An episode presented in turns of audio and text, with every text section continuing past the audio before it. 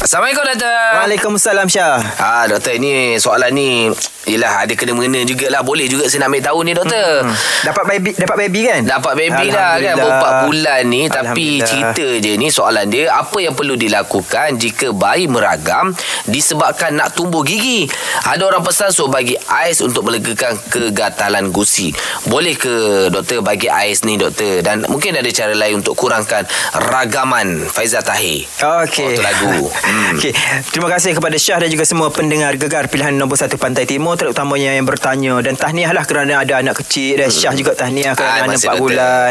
Okey. Macam ni Syah, dia gigi pertama ni tumbuh pada usia 6 bulan dan paling awal dalam usia 5 4 5 bulan tu. Jadi Oh. anak Syah tu dah tak lama dia tu nak keluar gigi. Ha, jadi kena Ah, nak tahu kenal menggigit lah pasti. dia nanti, ha, Fani. ya, dia akan Hmm. menggigit.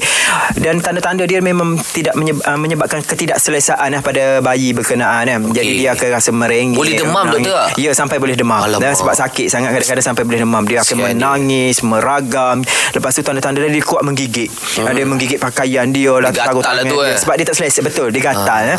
Jadi kadang-kadang tu ah, Dia akan letak jari dalam mulut dia Dia gigit jari sendiri Itulah doktor Ha. Saya kuat sekarang ni Kuat menggigit lah doktor Gigi Ah. nak tumbuh ke Hai, nampak tu Benda lain tu nak tumbuh tu Syam Ah. Okey Dia ada sampai satu masa kan baby tu ha, Ni juga Ailius dia meleleh Meleleh. Ah, dia- Sebab apa meleleh Ailius meleleh tu Dia nak melembabkan gusi dia Sebab kalau tak dia sakit Ah, Jadi Oh. melembabkan gusi Untuk mudahkan gigi tu terkeluar Dan Okey. kadang-kadang Dia tarik benda tu Tarik benda ni Tarik telinga baby tu Tarik telinga dia sendiri Sebab dia rasa sakit Tak selesa Faham. Ah, Okey Dan cara macam mana Nak kurangkan Ah, ni. Ah, ketidakselesaan Dan ni penting. kesakitan ketan dia tu jangan letak ais dalam mulut Yelah, baby tu. Sejuk oh. Ah, yang pertama sejuk, yang kedua kita takut tercekik. Yelah, yelah. Ah, yang tu yang bahaya Betul letak tu. tercekik. Lain pula jadi doktor Lain pula kalau lambat mendapat rawatan di mana-mana klinik ataupun hospital, ha kematian ya. Kita takut komplikasi tu. Patut Jadi jadi, cara doktor. dia learn ni banyak dah alat-alat yang digunakan. Ada?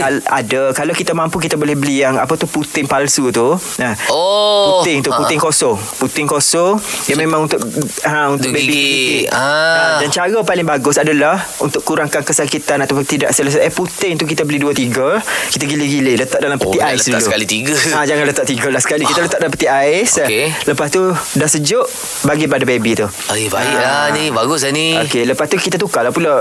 Pastikan Tukar. selalu jaga kebersihan puting tu juga. Ah, ya, itu yang ya, pertama. ya. Ah, ah. Sekiranya tidak mampu ataupun tak ada puting waktu tu tak ada nak pergi beli, ada hujan ke banjir ke apa semua, ada baby dah nak keluar gigi dah ni dah. Ah. Okey, ambil kain, basahkan kain, letak dalam peti ais.